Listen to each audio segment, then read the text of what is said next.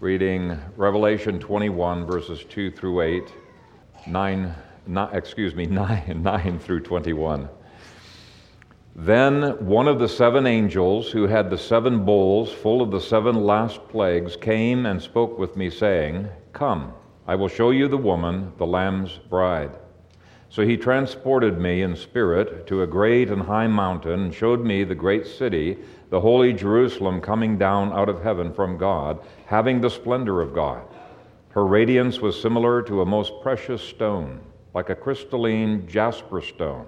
She had a tremendous high wall with 12 gates, and at the gates, 12 angels and names inscribed, namely the 12 tribes of the sons of Israel. Looking from the east, three gates, and from the north, three gates, and from the south, three gates, and from the west, three gates. And the wall of the city had twelve foundations, and on them twelve names of the twelve apostles of the Lamb. Now he who spoke with me had a measure, a golden reed, so that he might measure the city and her gates. The city is laid out as a square, that is, her length is equal to her width. So he measured the city with the reed at 12,012 stadia. Her length and width and height are equal. And he measured her wall, 144 cubits, the measure of a man, which is of an angel. And the material of her wall was jasper, and the city was pure gold like clear glass. And the foundations of the wall of the city were adorned with all kinds of precious stones.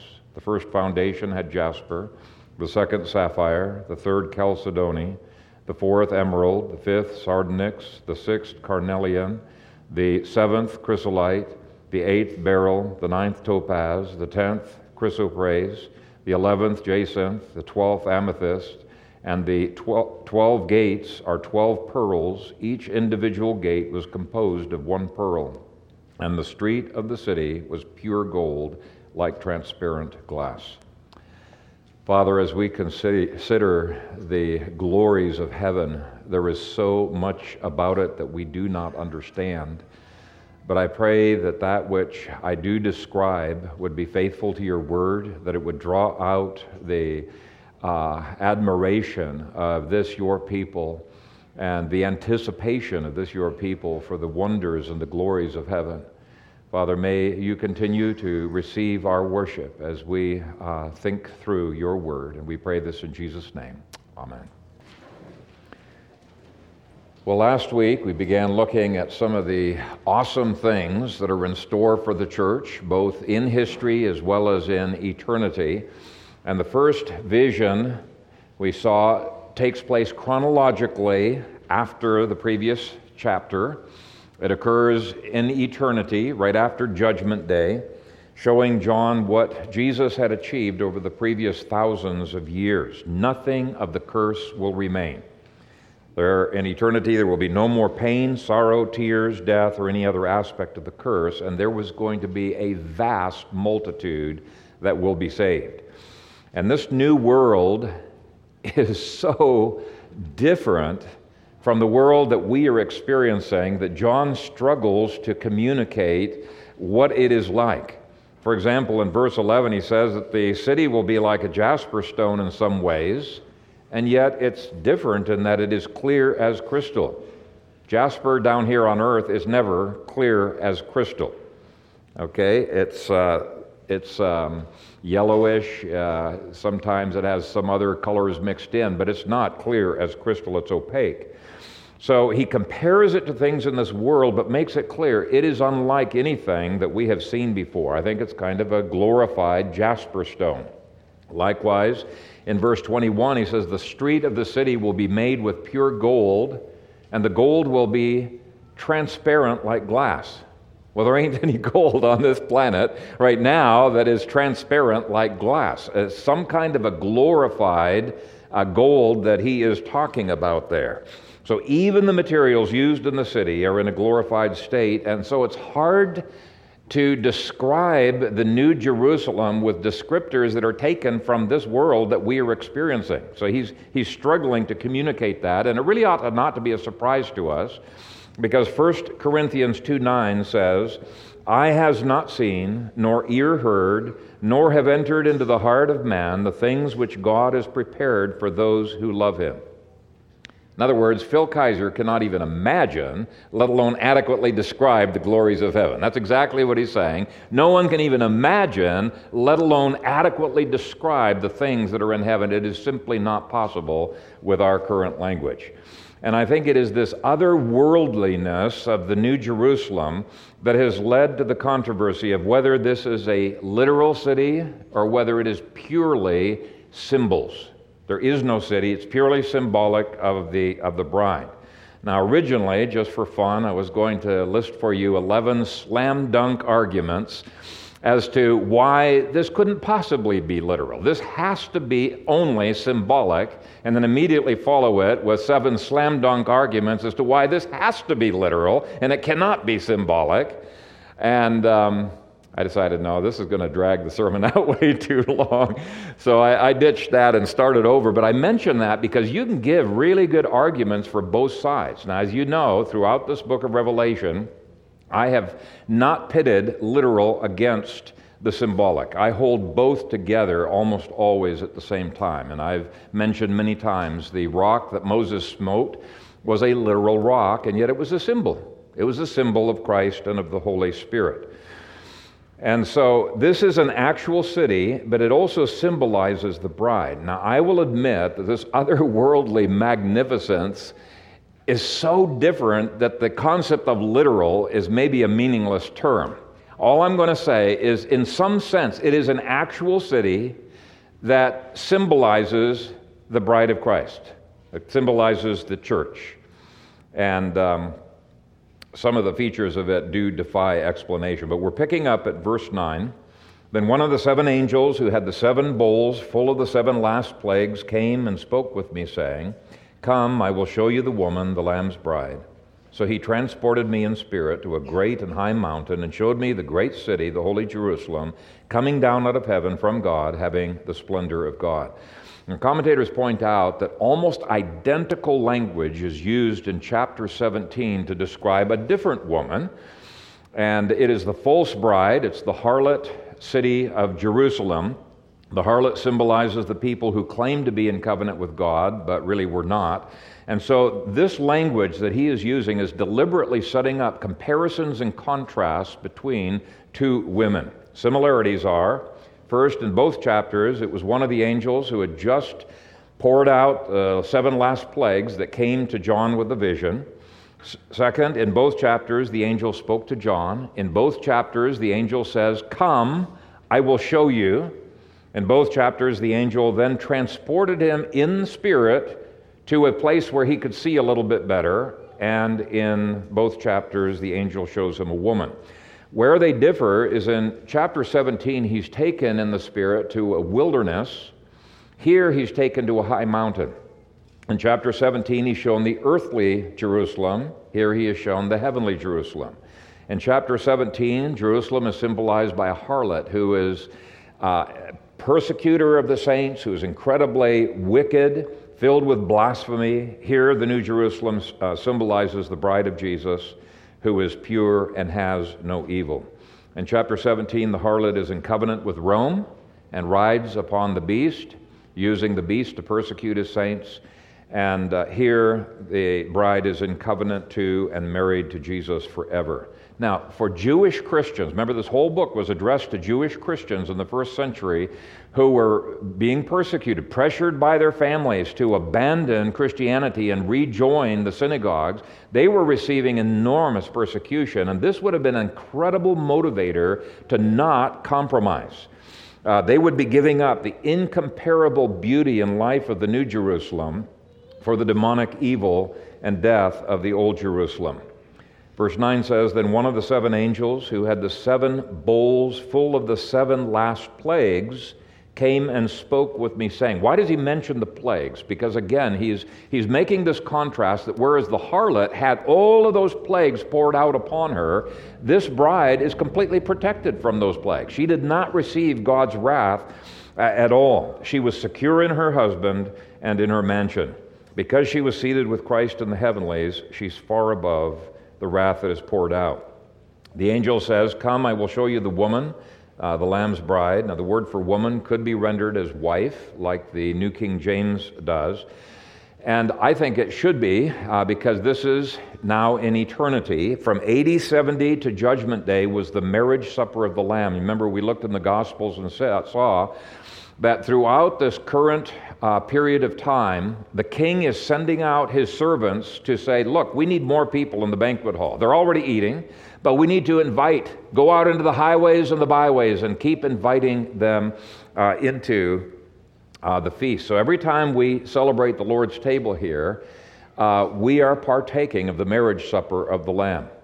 Uh, that, that um, he told us to eat and drink until he comes. But now that the banquet is finished, it's time for the marriage to be consummated. Now, obviously, it's not a literal consummation of the marriage because the church is, the, is what is symbolized. We're the literal uh, symbols okay? We are, our marriages symbolize what the bride and what the church and Jesus uh, should be in relationship to each other.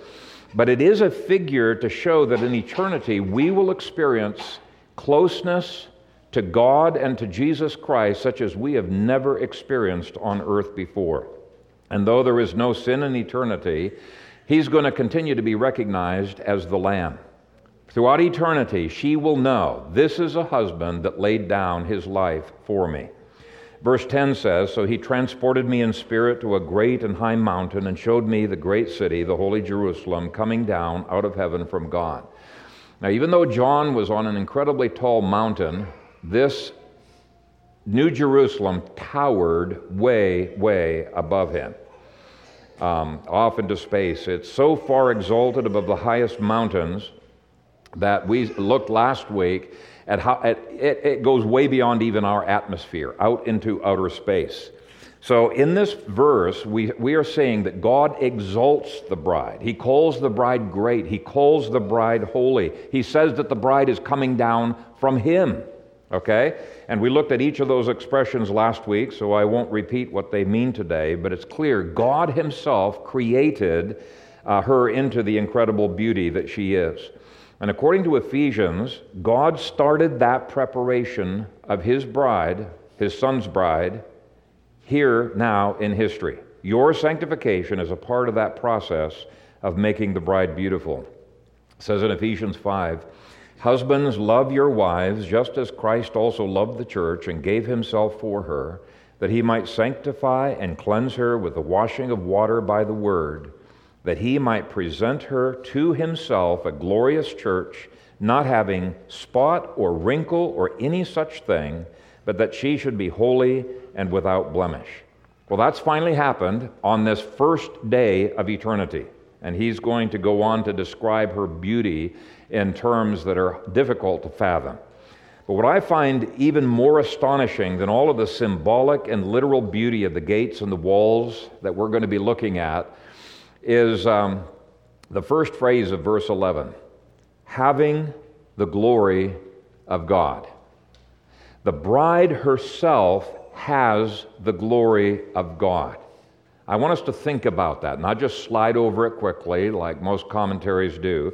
This is an absolutely astounding statement. I'm going to explain to you why it is astounding. Isaiah 42, verse 8, God says this I am Jehovah, that is my name, and my glory I will not give to another. Let me read from Douglas Kelly at length because I think he captures the astonishing nature of this statement quite well. He says, God firmly says through Isaiah that he does not give his glory to another, for his glory is so essential to his deity that it is not given to another, that is, to anyone less than God. Yet, wonder of all wonders, after Christ has come and done his glorious work, we are told in verses 10 through 11 the holy Jerusalem descending out of heaven from God, having the glory of God, and her light was like unto a stone most precious, even like a jasper stone, clear as crystal. What a stunning contrast. God says in Isaiah 42, I do not give my glory to another and now that great city, the Holy Jerusalem, is full of the glory of God. God has given his own divine glory to the church. This phrase should strike you as being almost as impossible as it is for God to justify, as a, a perfect judge, to justify a guilty sinner. In Exodus 23 7, God says, I will not justify the wicked. Yet in Romans 4, verse 5, Paul makes the astounding promise that when the wicked put their faith in Christ as their substitute, quote, God justifies the ungodly. He says he won't do it over here, and now because of what Jesus has done, he says he will justify the ungodly. That God could justify and declare guilt, uh, not guilty those who are guilty is a miracle that really is bound up in everything, his whole plan of salvation, from eternity past, election, the incarnation, Christ's perfect life, his death, his substitutionary atonement, his resurrection uh, imputation of our sins to Him, the imputation of His righteousness to us, uh, our union with Him, our identity being forever bound up in Him. This is what Colossians 3, verse 3 says For you died, and your life is hidden with Christ in God. Where is your life hidden? It's hidden with Christ in God. That is how God can give His glory to the bride. She is united to Christ, the perfect God man, and through Christ, she's united to God. Now, I don't know about you, but when I meditate on things like this, it just sends shivers down my spine. I just stand in awe at the, the incredible plan that God made from eternity past. The more you meditate on the wonders of salvation, the more it makes you love Father, Son, and Holy Spirit. I mean, really, when you think about it, we could have just as easily been born into the harlot, the corporate harlot, and been destined for hell. But because the Father sent the Son, and because the Son suffered the Father's wrath, and because the Holy Spirit pulled us up out of the sewer and washed us off in salvation, He could make us a part of this glorious, glorious bride. Dennis Johnson, uh, my former professor at Westminster, pulls together the strands of glory throughout this chapter rather well in one paragraph, and I want to read it to you so you can appreciate the miracle of God's glory in us. He says, Dazzling light is the first impression that it prints itself on John's consciousness. For the city has the glory of God and shines with the brilliance of a costly, crystal clear jasper. Semi precious jasper, as it appears in nature, may have a mustard or gold color, but it is opaque, not crystal clear. John is straining the limits of his hearer's experience to try to communicate a beauty that lies beyond the capacity of the first earth. Light will pervade his description, as will the loveliness of jasper and other precious stones, and the transparency of crystal. In other words, the radiance that John once saw emanating from the throne of God, whose glory appeared like jasper and sardius in chapter 4, verse 3, now permeates the city.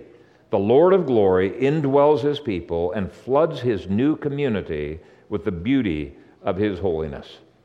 Brothers and sisters, that is your destiny in Jesus Christ. Uh, and. Um, uh, it's the destiny that we should love. This is the church that Jesus loves, and it ought to make us realize is this is all that God in Christ has poured into his bride. We ought not to treat the church of Jesus Christ lightly. We need to love that which Christ loves.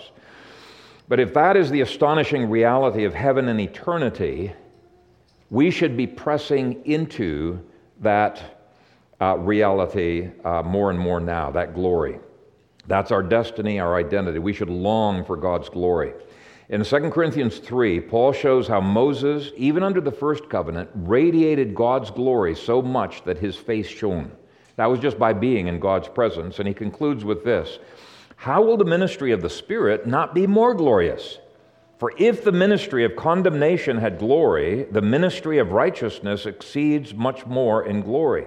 For even what was made glorious had no glory in this respect, because of the glory that excels. For if what is passing away was glorious, what remains is much more glorious. And then he goes on to say, unfortunately, there are some people who have a veil over their eyes and they simply cannot see God's glory. And he says, it's totally unnecessary in the new covenant. Totally unnecessary. He goes on to say, nevertheless, when one turns to the Lord, the veil is taken away. Now, the Lord is the Spirit, and where the Spirit of the Lord is, there is liberty. But we all, with unveiled face, beholding as in a mirror the glory of the Lord, are being transformed into the same image from glory to glory, just as by the Spirit of the Lord. So the point is that just as every description of the New Jerusalem that we looked at last week should be kind of like a magnetic pull upon our lives, we should long for God's glory, more and more of God's glory right now. Moses begged God, Please show me your glory. Exodus 33, verse 18. And Morecraft, in an amazing sermon on that verse, says that really is the heart of revival, longing for God's glory. And um, we, we, we really should. That's, uh, that, that's the heart of what Christianity means, is being transformed from glory to glory by the image of, into the image of Christ. Now, this passage makes clear that all the saints, from Adam all the way through to the end of history, are going to be in this New Jerusalem and share in that glory. And this is such an important corrective to a philosophy out there that I grew up with called dispensationalism that denies, they put such a rift between Israel and the church that they deny that uh, people who are saved amongst Israelites will even be a part of the bride of Christ. That's how much they separate them. Now, there are so many indicators in this uh, chapter that the New Jerusalem is a symbol of the bride and is called the bride, but I want you to notice the she at the beginning of verse 12, and actually the repeated use of she and her all the way through this whole chapter. Okay? He, he had said, Come, I will show you the woman, the Lamb's bride, and he showed uh, John the New Jerusalem. So, as we saw last week, the city is the bride, and the bride is the city. It, at very minimum, it is a symbol of the bride. So as I read verses 12 through 13, just keep in mind that her and that she. She had a tremendous high wall with 12 gates, and at the gates 12 angels and names inscribed, namely the 12 tribes of the sons of Israel, looking from the east three gates, and from the north three gates, and from the south three gates, and from the west three gates. It's pretty clear that Israel is a part of the bride. And I'll talk about that more in a, in, in a little bit.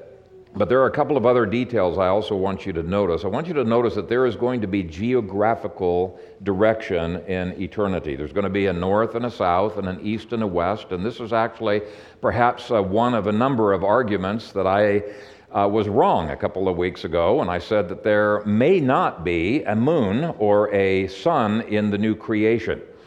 Uh, this is uh, kind of a shout out to Mark Nilsson, who showed me a, a, verse that says, Hey, the sun and the moon are eternal as well. It's uh, Psalm 89, 36 through 37. Referring to Jesus, it says, His seed shall endure forever, and his throne as the sun before me. It shall be established forever like the moon, even like the faithful witness in the sky. And so Mark pointed out that technically, if you look at chapter 22, verse 23, it says that the city had no need of the sun or of the moon to light it because God was the light within that city. But he didn't say what would happen to the rest of the planet. And if you think of that city, how massive it is 1,400 to 1,500 miles wide and long and tall, if you're in the middle of that, it's going to be pitch dark. You're going to have to have some kind of a light uh, system within there. And so God is the indirect light within that city. And maybe uh, the crystalline structure of that um, city is going to radiate light out from the throne. I don't know how it's all going to work, but God is the light for the city because there is no sun inside that city. Okay, so I, I appreciate that correction. Anyway, there's an east, there's a west, there's a, uh, perhaps a north and the south pole. Later in verse 25, you'll say that these gates are never, under any circumstances, closed again. Perhaps they were closed in history on occasion, we're not told, but not in eternity. Now, will there be literal names written on literal gates and names of apostles on literal foundations? I don't see any reason why not, though I can't be absolutely dogmatic. But what the literal symbolizes, that's so important. What it symbolizes is that the Old Testament saints, as represented by the patriarchs, are part of the church. They're part of the bride. They're in the New Jerusalem together with the apostles and the New Testament saints. This is as strong a repudiation of the heart of, of dispensational theology as you could get. Um, I've got a book on my shelf um, by Charles Ryrie called Dispensationalism Today. And in there, he quotes Lewis Sperry Chafer in order to define what is at the heart of dispensationalism. You're not a dispensationalist if you reject this statement. Here's what he says The dispensationalist believes that throughout the ages, God is pursuing two distinct purposes one related to earth with earthly people and earthly objectives involved, which is Judaism, while the other is related to heaven with heavenly people and heavenly objectives involved, which is Christianity. So the consistent, not all dispensationalists are consistent, but consistent dispensationalists hold to the blasphemy that we don't need to convert uh, Jews today to Christianity because they have their own religion under God, and it's two different ways. And so they speak of two different peoples, two different purposes, two different destinies, um, even two different revelations, many of them uh, hold to. So, um, uh, this passage here, I think, very, very clearly affirms that the 12 patriarchs representing the Old Testament people, the 12 apostles representing the New Testament people, are part of the bride, have the same salvation, the same destiny, the same purpose, and the same focus. And actually, since foundations refer to revelation, they've got the same revelation, they've got the same Bible. There's only one people of God. And that's symbolized by there being one temple, one vineyard, one olive tree, and one New Jerusalem. Okay? Verse 15 says, And the wall of the city had 12 foundations, and on them 12 names of the 12 apostles of the Lamb. The Greek word for foundations is used in Hebrews 11:10 to refer to the New Jerusalem again. and in Ephesians 2, it refers uh, there to that building. He, he talks about Jew and Gentile being in the same kingdom, same building. Um, and he uses that image of foundations of the apostles and prophets, Jesus Christ being the chief cornerstone, to say, hey, the Bible is the revelation upon which um, uh, they, they are founded. So that's what that is about. Just as there is one people, there is one revelation. Now, continuing on, we see that this city has an exact size, implying that the church has an exact size. No more, no less.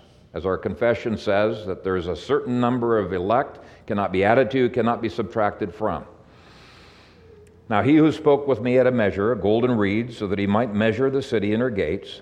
The city is laid out as a square, that is, her length is equal to her width. So he measured the city with the reed at 12,012 stadia. Her length and width and height are equal. And he measured her wall 144 cubits, the measure of a man, which is of an angel. Now, I'll just mention very briefly that your versions don't have 12,012. They just probably have 12,000 uh, e- uh, even. But 12,012 is in the majority of Greek manuscripts. It's also in two out of three independent transmissions, which is an even stronger point. It's in the ecclesiastical text. It's what uh, Pickering has in his text, so that's what I'm going with here. And there, if you think about it, there really is no textual rule for why the 12 would um, be added in accidentally. But there's uh, plenty of reasons why it could have been slipped out or taken out, rounded out by an unscrupulous scribe. Now, while this is a more precise measurement, and even though it maintains multiples of 12, all of the symbolism that's there, the exact figure shows it's not a rounded number. This is an actual measurement of an actual city. Now, if Jesus went to prepare a place for his people after his resurrection, and if Hebrews 13 14 says that it was about to come, and he said that in AD 66, then that means that people have been living in the New Jerusalem, which is currently in heaven, since AD 70, and actually before that. I think they were living in the New Jerusalem while it was under construction. Once it is full, it will come to earth. In eternity, People can come and go from the city onto the planet. But right now, when you die, that's the only place you can go. You go to the New Jerusalem. So once the New Jerusalem above is filled, no more will be saved. It will signal the end of history. So if the city represents the entire bride, the dimensions of this city indicate that the saved will number at least in the trillions. I don't think it could possibly be less than trillions of people but perhaps in the quadrillions and even upwards of one quintillion. I doubt it'll be one quintillion. Some people have estimated that. Um, but that would only, it wouldn't give you a mansion. It would only give you, a, you know, not even a one bedroom suite. It would give you a studio apartment. Uh, that's, you know, if you laid out enough big areas for meeting rooms and stuff like that. So I don't think it'll be a quintillion, but um, why do I even bother with these uh, calculations? There are a lot of Reformed people, Chilton included, who mock anyone who wants to try to figure out the population based on, on um, uh, calculations. But there's a long history of this going back to the early church. And as you know, I'm much more literal in my approach to Revelation than even dispensationalists are. And I think there is something very, very significant. By the way, dispensationalists, when, even though they try to approach things literally, they can't quite approach this too literally because it gives them heartburn. So there are some of them who say, no, it's not even going to come to earth. It's going to be hovering, sort of like a Borg cube. Uh, it'll be hovering over the planet, only much larger out there. But it's fun to see the commentaries who try to get it to fit into Israel do gymnastics and say, well, it must be smaller in some way. Uh, so, for example, some claim that this is not the length, this is actually the measurement of the, um, the, the cubic measurement of the whole city. And so you have to divide it by four to come up with the true length, and the true length would be 350 miles long. Well, even 350 miles long, they've got to fit it out in the wilderness somewhere. They can't get it into Israel. And it still goes about 100 miles above the International Space Station. So some of them say, hey, it is a space station. It's just going to be orbiting, maybe it will be like a moon, uh, orbiting the Earth. But most dispensationalists are forced by the text, and the vast majority of commentators throughout history say no, this has to be on the earth because they're coming in and out onto the planet from that city. And secondly, it has to be one length is 12,000 stadia, and then the height is another 12,000, the width is another 12,000. Okay, so I'm, I'm just saying that. And seeing it as a cube, that's roughly 12,000, 12,000 by 12,000, uh, has a history going back uh, to the early church. For example, uh, Andrew of Caesarea treats it this way. He says it was a cube to symbolize the fact that the, the bride is very um, stable, the stability of the bride. Now, some people say it'd be even more stable if it was a pyramid, and they want it to be a pyramid because they don't want so many people to fit into it. They think that's just not too many. But the text, commentators uh, point out, it absolutely forces you to say it's a cube. It cannot be a pyramid. Anyway, Andrew of Caesarea says the 12,000 symbolizes the immense number of saints who will comprise the bride like the grains of sand on the seashore. 12 gates, 12 foundations shows the completeness, unity of the bride. And he, he talks about other symbols uh, showing how this merges heaven with earth. Now, back to the measurements. I gave an introduction to these measurements last week using the smallest estimated size of a stadion, which is the singular for a stadia. And unfortunately, there is no agreement on the size of a stadia, stadion. If you use the Egyptian and Phoenician measure of 229 yards per stadion, uh, this would be 1,561 miles long, 1,561 mile, uh, miles high. By the way, that was a very widely used measurement. That's probably the correct one. And most commentators go with that. They round it down to 1,500 miles. But if you use the Babylonian measure of 214 yards, then it would be 1,459 miles long. And if you use the old Greek measure of 202 yards, it would be 1,377 miles, or almost 1,400 miles. So if you read in your study Bibles or in commentators, they'll say, well, it's approximately 1,400 miles, or it's approximately 15. The more, majority say it's approximately 1,500 uh, miles uh, wide. So to be conservative, last week I used the smallest Greek measure of approximately 1,400 miles used by Harold Mayer, and he showed how even this is astronomically huge even on the smallest measure. Uh, more than half of the city's stories would loom above our atmosphere and extend out into outer space. Now, if it's the largest size, you'd have to add an additional 161 miles to everything I talked about last week. And as to the amount of land that it would cover, I've put a couple of maps into your outline to show the massive size. If you put a 1,500 mile square over the Middle East, with the center being the Old Jerusalem, You'll see it completely covers Israel and Egypt and a whole bunch of other countries. And that just doesn't work because there's going to be in Israel, and there's going to be in Egypt, there's going to be these countries that are present. So you can see the map there. It covers all of Georgia, Armenia, Greece, Turkey, Iraq, most of Egypt and Saudi Arabia, the Mediterranean, the Red Sea, much of Iran, Bulgaria, the Persian Gulf, the Caspian Sea, and the Black Sea. So, as far as I'm concerned, that completely rules this coming down in history because Isaiah 19 very clearly says there's going to be vast areas in Egypt and Israel and Assyria, and they're going to have trade and they're going to have roads between them. Well, this would obliterate those countries. It would be sitting smack dab on top of those countries. So, this has to be in eternity. And it's probably going to be on a much larger earth. Now, placed over the map of the United States, it covers almost two thirds of the states. Uh, those who uh, do more precise calculations say it's almost 60% of the continental United States. Now, to give you a bit of an idea of the height, I've put two additional diagrams of the New Jerusalem in your outline. One has a proportional cube, okay, sitting on top of the planet. And notice on that cube, each side is 1,500 miles, but you'll notice that it's got a figure of 2,121 miles going from corner to corner.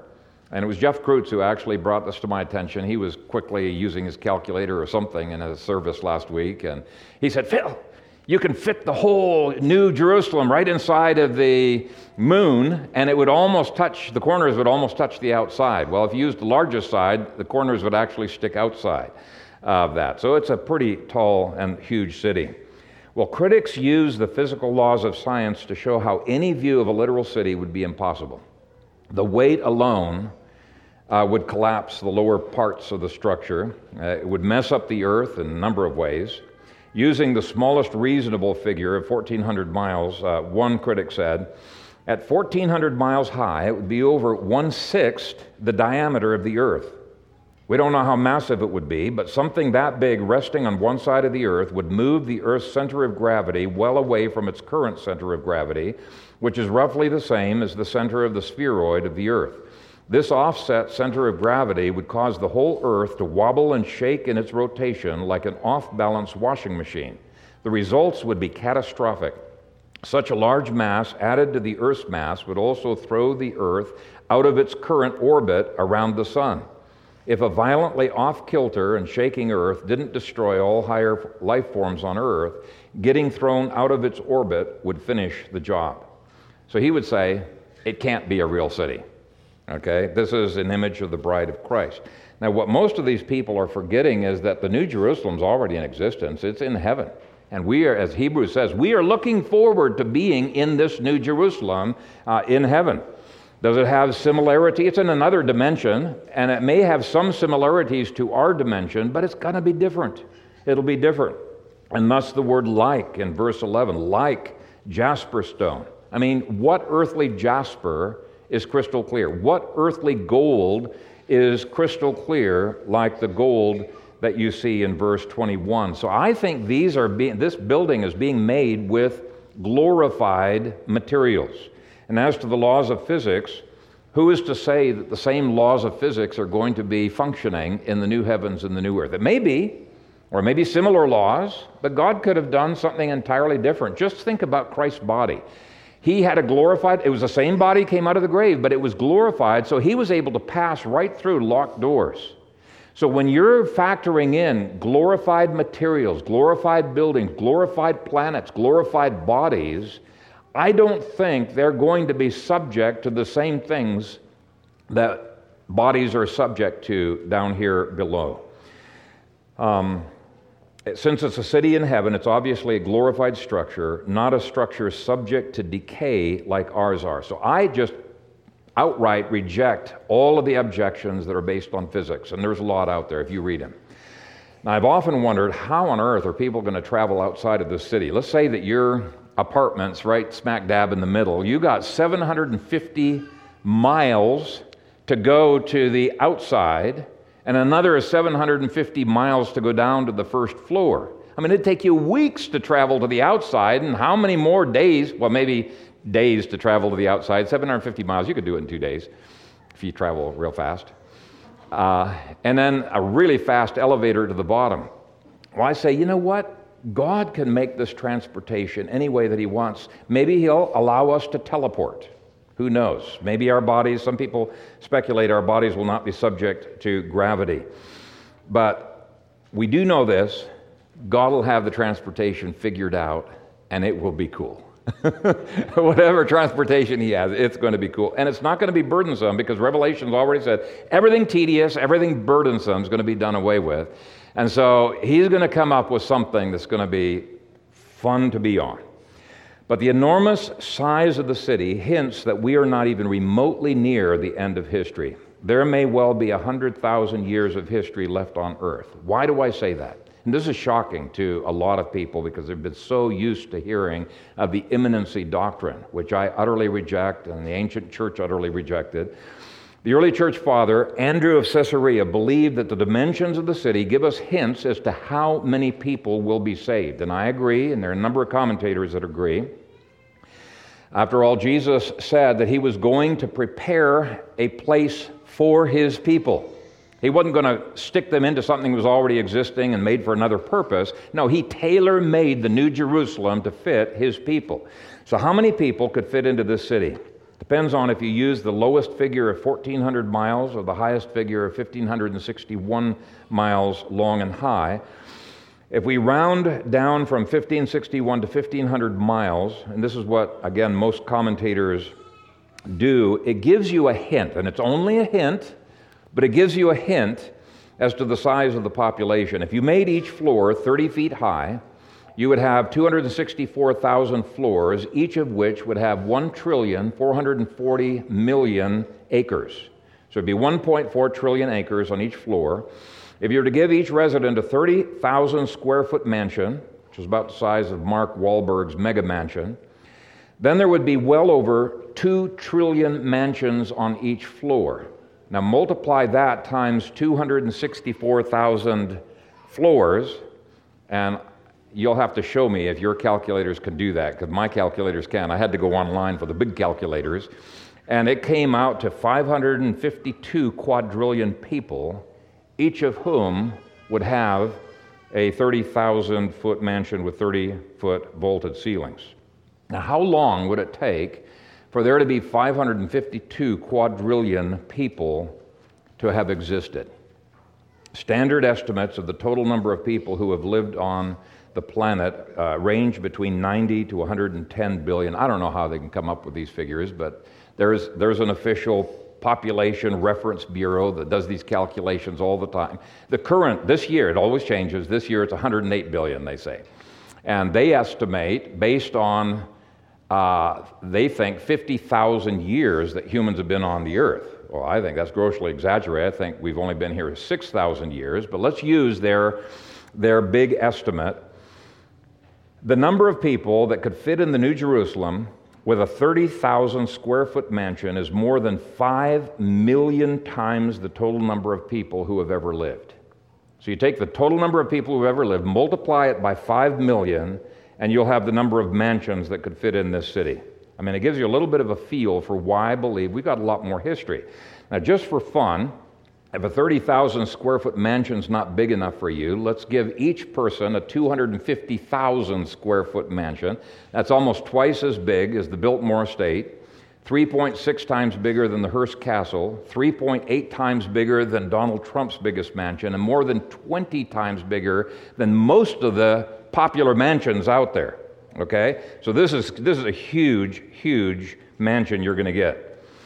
Even with every individual getting that size of a mansion, the city could house 198.7 trillion people. Okay? Trillion's a lot, it's a thousand billion. 198.7 trillion is staggering, and yet it is very possible that the population will be much greater than that. So it gives you a little bit of perspective when you consider that up until now, the majority of people have been lost, but many postmillennialists believe that at the end of history, when you count up all of the elect and all of those who are non elect, the elect will far, far outnumber the non elect. And by the way, none of these numbers that people calculate even take into consideration uh, miscarriages that happen, you know, sometimes before women even know that they're pregnant, you know, within two or three days, spontaneous uh, miscarriages. Uh, that would enormously add to the population of the New Jerusalem, but I don't know how you would calculate that. But anyway, the size of the city seems to indicate it has been designed for far more people than have ever existed in the world. Now, I read uh, an article by a scientist who is a pessimillennialist, and he just cannot believe that this many people will be saved. It's just impossible. He thinks it would be very generous to say that there will be 20 billion people who are saved and will inhabit the New Jerusalem. But he also realizes the New Jerusalem was built specifically to house all of these people, so he has to give a ginormous mansion to these people. He estimates that each occupant would need to receive 40 billion cubic feet of living space. That's each person living in a 14 square mile house with a 100 foot ceiling. Now, we're getting a little bit ridiculous in our calculations just in order to maintain our pessimillennialism. Yet, even with the 40 billion cubic feet of living space for each person, there would still be far more people in the New Jerusalem than anyone has ever estimated have been saved.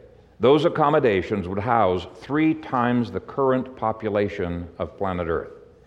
Now, one dreamer thought even that's too many people for heaven, so he divided the city into only 15 floors, with each floor being 100 miles high. Now, with a 100 mile high ceiling, he said the atmosphere would be so thick when you looked up, you'd see blue sky and you'd have your own ecosystem on each floor with rain and forests and horse trails and pastures. You'd have all kinds of cool things that were laid out there.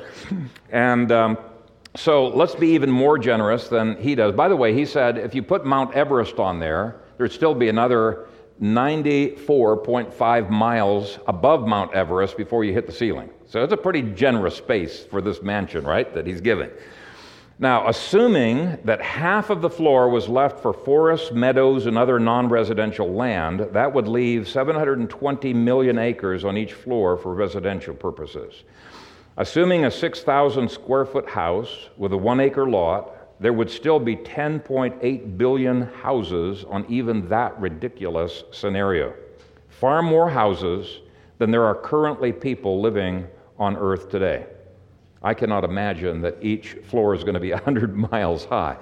But you have to be the ultimate eschatological pessimist to come up with a plan like that. And yet, here's the point even with a plan like that, there are not enough people who have been saved yet for Jesus to end history. There still are many more that need to be saved. Do you get the point? Even though no one knows knows how many elect will be in the New Jerusalem, even the most bizarre and wild eyed theories of how spacious each property will be mandates that far more people need to get saved before the end of history. And I think that these, uh, these measurements are not only a rebuke to pessimistic eschatologies, they are a rebuke to my own previous optimistic eschatology. I don't think we're nearly optimistic enough. The New Jerusalem is designed for such vast numbers that the early church father, Andrew of Caesarea, actually thought that there might literally be as many people saved as there are grains of sand in the world, the whole world. Now, I question that. Well, I don't even question it. I know he's wrong because um, uh, scientists have roughly estimated, and it could only be a rough estimate, right? That there are 7.5 quintillion grains of sand on the beaches and deserts of the world, and that would be seven and a half times more than com- could comfortably fit into the New Jerusalem. So, rule that out. Now, in a sense, these calculations are ridiculous, uh, but I hope that they at least illustrate how unbelievably generous God's grace really is. Yes, his wrath against the reprobate is amazing, but his grace is even more astounding. Now, the last thing I'll mention today is that the presence of walls when no walls are needed and gates when no gates are shut shows two things. First, it shows that we're in eternity when there is no sin, no evil people to threaten the city. And secondly, it shows that those gates and walls were once needed. Okay?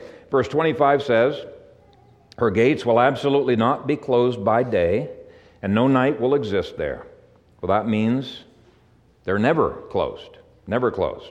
So if you don't need the gates, why are they there? And we won't need walls to keep the enemy out, so why does verse 17 describe its measurement?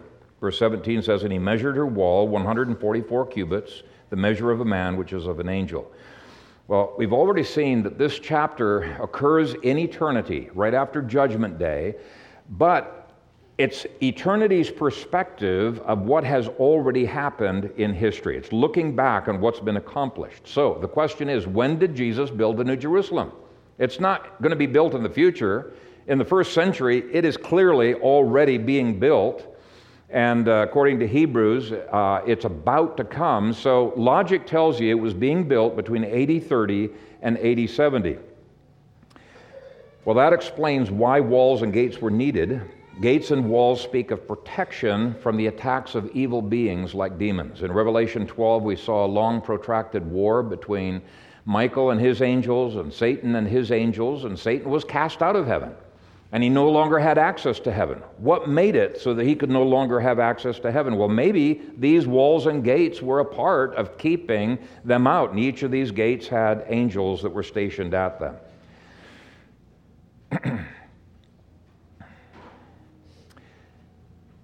Why are the gates no longer shut? Because we're now in eternity, there's no danger. Walls and gates remain, and they'll perhaps have other functions, such as decoration. They're beautiful. Beautiful walls, beautiful gates. It may be a reminder of the covenant. But he emphasizes that they absolutely will not be closed because closing implies exclusion. And all who were to be excluded from the New Jerusalem are already in hell. And since there's nothing to exclude from the New Jerusalem, gates are left open. But commentators have been puzzled over the disproportionate size of the walls to the city. In fact, two commentaries say it's grossly disproportionate. I disagree. I think it's a perfect symbolism. Uh, the Bible had three cubits. One was 18 inches or five palms, uh, and another was 21.6 inches or six palms, and the royal cubit was 25.2 inches or seven palms. Now, I know exactly which cubit was used because since Ezekiel is the only other place in the Bible where you've got an angel referred to who measures with a reed, like we see in verse 15, marks off cubits with that measuring reed. And since the angel is referred to as a man, because in the vision he looked to Ezekiel like he was a man, and yet the vision explains to him, hey, it's actually not a man, it's really an angel. I think that this is directing us to the Ezekiel cubit for the measure. It says, And he measured her wall 144 cubits, the measure of a man, which is of an angel. Well, the measure of a man, which is of an angel, in Ezekiel, was the longer cubit of seven palms. And I won't get into it, but he ex- explicitly lays that out in Ezekiel. So now we know exactly how tall this wall was. The wall is 302.4 feet. Now, if you read in commentaries, you'll see lower estimates than that.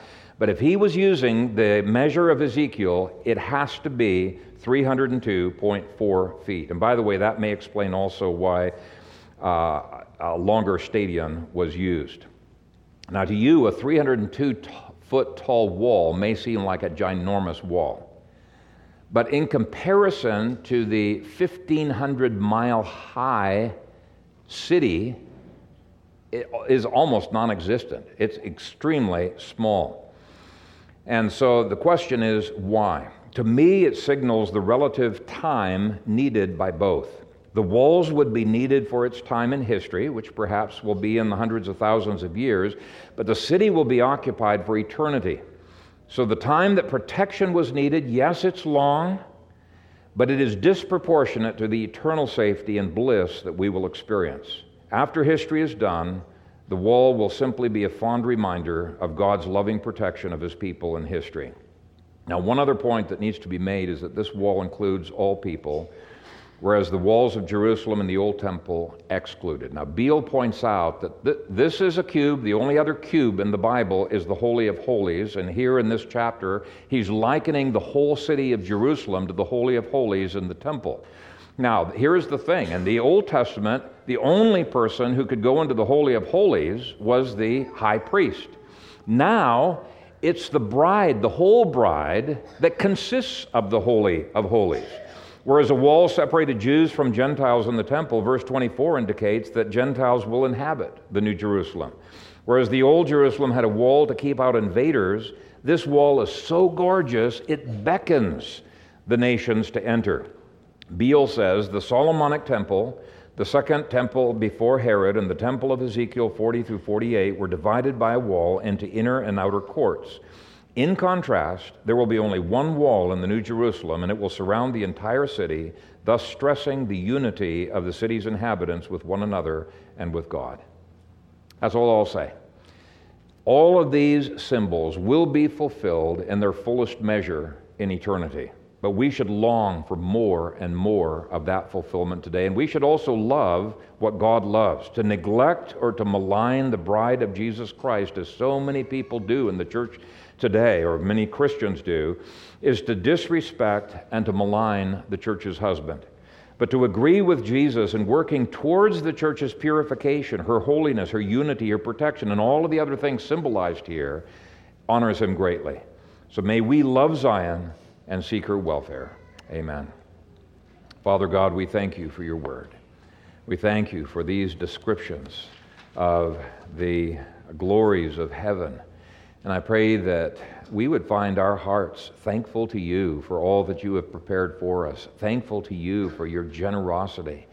Uh, you are inviting such vast multitudes to inhabit that, uh, that uh, great city. And I pray that as we uh, continue uh, next week contemplating uh, some of these glories of heaven, that our hearts would melt in love to you and gratitude for all that you have done. Uh, we thank you and bless you in Jesus' name. Amen.